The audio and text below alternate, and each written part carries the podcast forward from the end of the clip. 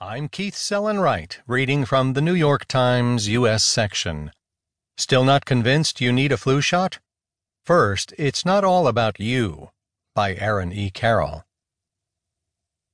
One of the biggest problems in trying to convince people that they need to immunize against things like the flu is that they don't really feel the pressure. After all, for most people, the flu shot is an inconvenience and they're unlikely to get the flu in a given year. So why bother?